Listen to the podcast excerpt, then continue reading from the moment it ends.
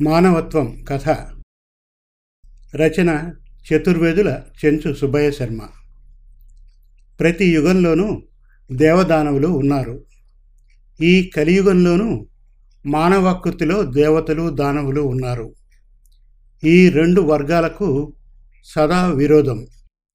గెలుపు దేవతలదే. అదే మానవత్వం. భువనగిరి రామారాయుడు ఆ ప్రాంతంలో ఆ గ్రామానికి చుట్టూ ఉన్న పది పన్నెండు గ్రామాల్లో మంచి పేరున్న మనిషి. వారి తాత తండ్రులు అదే పేరుతో బ్రతికినవారు. సత్యం ధర్మం నీతి న్యాయం నిజాయితీలకు ప్రతిరూపం రామారాయుడు. వీరి తండ్రి గోవిందరాయుడు. వారి తండ్రి గారి చివరి రోజుల్లో వారి ఇష్టానుసారంగా నూరు ఎకరాల పంట భూమిని ఆ గ్రామ పేద ప్రజలకు పంచారు. ఆ ఊరిలో వీరి సొమ్ము తిననివారు లేరు. తాత తండ్రులు కీర్తిశేషులు. రాయుడి అర్ధాంగి జానకమ్మ. రాయుడు గారికి అన్ని విధాలా తగిన ఇల్లాలు. వీరికి ఒక కూతురు. పేరు పల్లవి. ఆమెను డాక్టర్ చేయాలని ఆ ప్రాంతంలో ఒక హాస్పిటల్ నిర్మించి తన కూతురి చేత ఆ ప్రాంత ప్రజలకు సేవ చేయించాలనే తన చిరకాల వాంఛ కారణంగా ఎంబీబీఎస్ పాస్ అయిన తర్వాత అమెరికాలో ఉన్న తన పినతండ్రి కొడుకు తమ్ముడు అయిన డాక్టర్ డీన్ కూడా అయిన మోహన్ రాయుడు వద్దకు పల్లవిని పంపాడు. ఇరువురు అనాథ బాలికలను దత్తు తీసుకొని వారిని తమ కన్న బిడ్డల్లా చూసుకుంటూ చదివిస్తున్నారు ఆ దంపతులు. వీరి పాలేరు కనకయ్య గుమాస్తా ఆదిశేషయ్య. పువ్వుకు ఉన్న వాసన కట్టిన నారకు సంక్రమించినట్లుగానే వారిరువురికి యజమాని గుణగణాలు అలవడ్డాయి. వారి ఆదేశాలను తూచా తప్పకుండా నిర్వర్తిస్తూ రాయుడికి తగిన బంట్లు అని వారు మంచి పేరు తెచ్చుకున్నవారే. పాలేరు కనకయ్య భార్య సుమతి. వీరికి ఒక మగబిడ్డ. పేరు రఘు. హై స్కూల్ చదువు పూర్తి కాగానే రఘు ఇష్ట ప్రకారం అతన్ని బీఈ సివిల్ ఇంజనీరింగ్లో చేర్పించాడు రాయుడు. గుమాస్తా ఆదిశేషయ్యకు ఒక కూతురు పేరు సంధ్య. ఈమె తల్లి పదేళ్ళ క్రిందట మరణించింది. నాయనమ్మ శాంతమ్మ ఆమెను పెంచి పెద్ద చేసింది. సంధ్య బీఈడి చదువుతూ ఉంది. కనకయ్య ఆదిశేషయ్యలు మంచి స్నేహితులు. వీరి సఖ్యతను చూసిన రాయుడు ఆదిశేషయ్య కుమార్తెను కనకయ్య కుమారుడికిచ్చి వివాహం చేసి వారి స్నేహాన్ని బంధుత్వంగా మార్చాలని నిర్ణయించుకున్నారు. ఆ విషయాన్ని వేరువేరుగా ఆ ఇరువురితో ప్రస్తావించారు. రాయుడు గారి అభిప్రాయానికి వారు సంతోషించారు సమ్మతించారు. అప్పటికి రఘు ఇంజనీరింగ్ చదువు పూర్తయింది. నాన్న అమ్మ నేను ఫస్ట్ క్లాస్లో పాస్ అయ్యాను నాకు గోల్డ్ మెడల్ వచ్చింది. ఇంట్లోకి ప్రవేశిస్తూ ఎంతో ఆనందంగా పలికాడు రఘు. కనకయ్య ఇంట్లో లేడు. కొడుకు గొంతు విని సుమతి వేగంగా అతన్ని సమీపించింది. మెడల్ను సర్టిఫికేట్ను రఘు తల్లికి చూపించాడు. వాటిని చూసి ఆ తల్లి మురిసిపోయింది. కొడుకును ఆనందంతో కౌగిలించుకుంది. ఆమె నయనాలు ఆనంద భాష్పాలతో నిండిపోయాయి. నాయన ఇదంతా మన అయ్యగారి చలవ. వెళ్ళి వీటిని వారికి చూపించు. వారు ఎంతగానో సంతోషిస్తారు. నిన్ను మనసారా దీవిస్తారు. మీ నాన్న అక్కడే ఉంటారు. వెళ్ళిరా. పరవశంతో చెప్పింది సుమతి. రఘు ఆనందంగా తల ఆడించి ఇంట్లో నుండి బయటికి నడిచాడు. సుమతి వీధి వరకు వచ్చి ఆగిపోయింది. రఘు రాయుడు గారి భవంతి వైపుకు వీధికి ఎడమ వైపున వేగంగా నడుస్తున్నాడు. వేగంగా ఎదురుగా వస్తున్న స్విఫ్ట్ కార్ అతని పక్కన ఆగింది.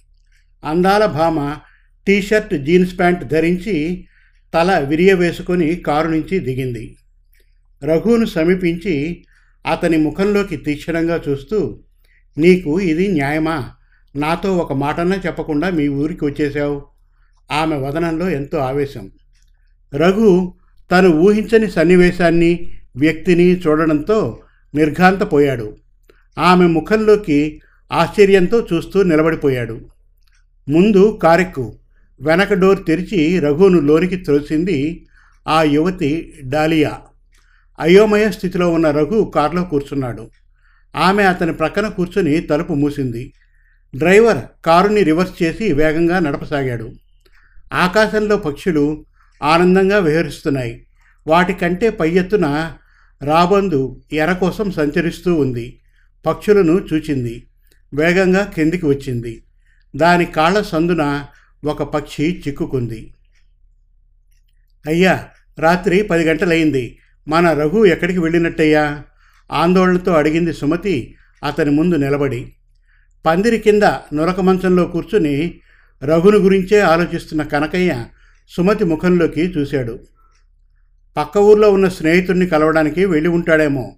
కాసేపట్లో వస్తాడులేవే. ఆందోళన పడకు. అనునయంగా చెప్పాడు కనకయ్య. సుమతిని ఊరడించేదానికి అలా చెప్పాడు కానీ అతని మనసులో కూడా ఏదో అనుమానం భయం పైకి వ్యక్తం కానియకుండా మభ్యపరిచాడు. నీవు వెళ్ళి పడుకో వాడు రావటంతోటే లేపుతా ప్రయత్నపూర్వకంగా నవ్వుతూ చెప్పాడు కనకయ్య.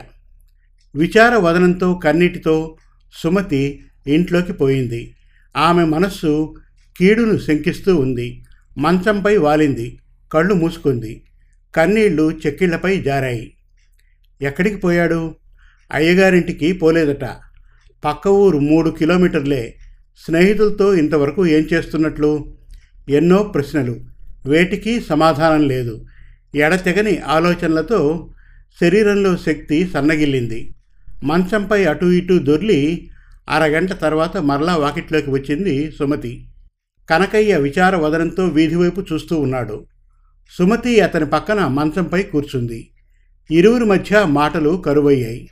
కారణం ఆ ఇరువురిది ఒకే సమస్య. హృదయాంతరాళాలలో ఏదో అనుమానం భయం. వారి కళ్ళు కన్నీటి కడవలయ్యాయి.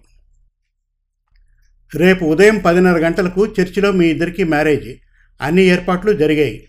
రఘు ముఖంలోకి సూటిగా చూస్తూ హెచ్చు స్థాయిలో పలికాడు విన్సెంట్. అతను డాలియా తండ్రి.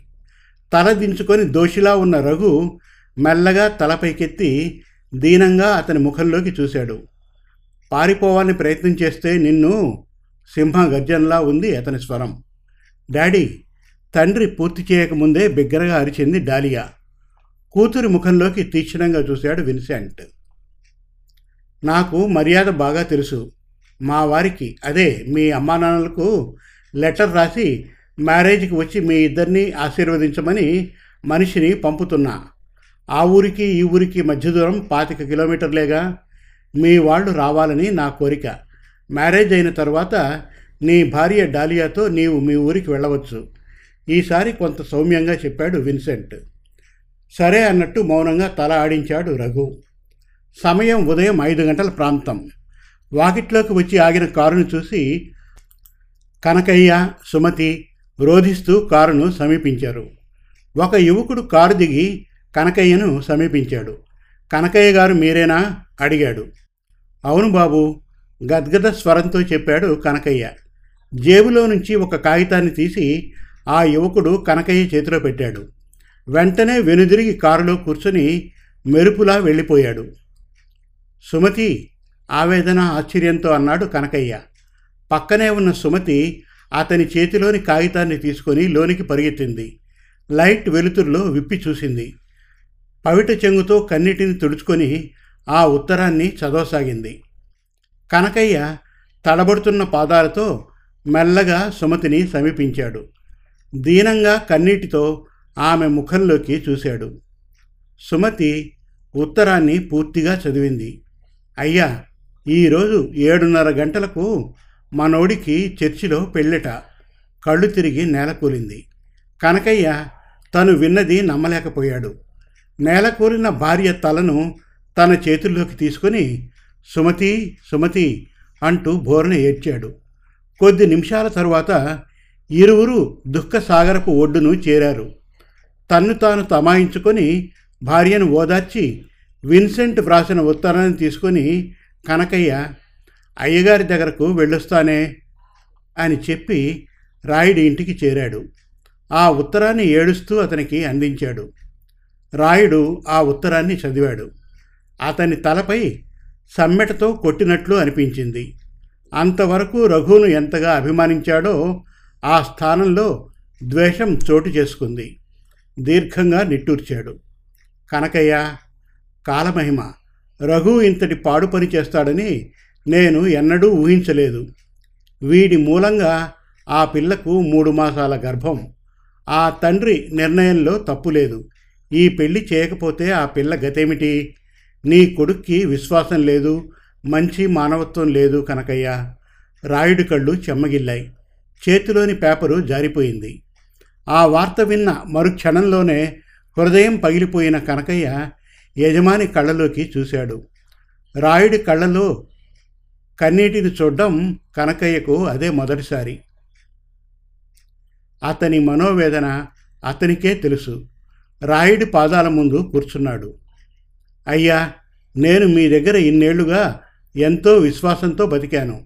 ఇక మీదట నేను బతికితే నాలోని మానవత్వం చచ్చిపోయి రాక్షసుడిగా మారుతాను. అది నాకు ఇష్టం లేదు.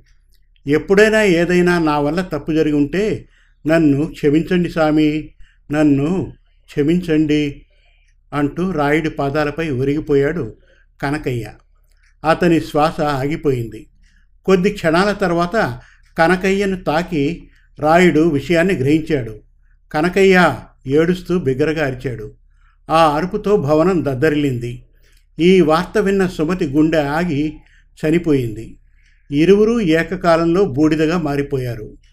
భార్యతో హనీమూన్కు వెళ్ళిన రఘు శవ సంస్కారానికి కూడా రాలేకపోయాడు. తనకు అందిన టెలిగ్రామ్ను చదివి భర్తకు చెప్పకుండా చించేసింది డాలియా. రాయుడి కుమార్తె పల్లవి ఎంఎస్ పూర్తి చేసి అమెరికా నుండి వచ్చింది. ఆమె వచ్చే నాటికి హాస్పిటల్ సిద్ధంగా ఉంచాడు రాయుడు. తన తండ్రి ఇష్టానుసారంగా ప్రాక్టీస్ ప్రారంభించింది పల్లవి.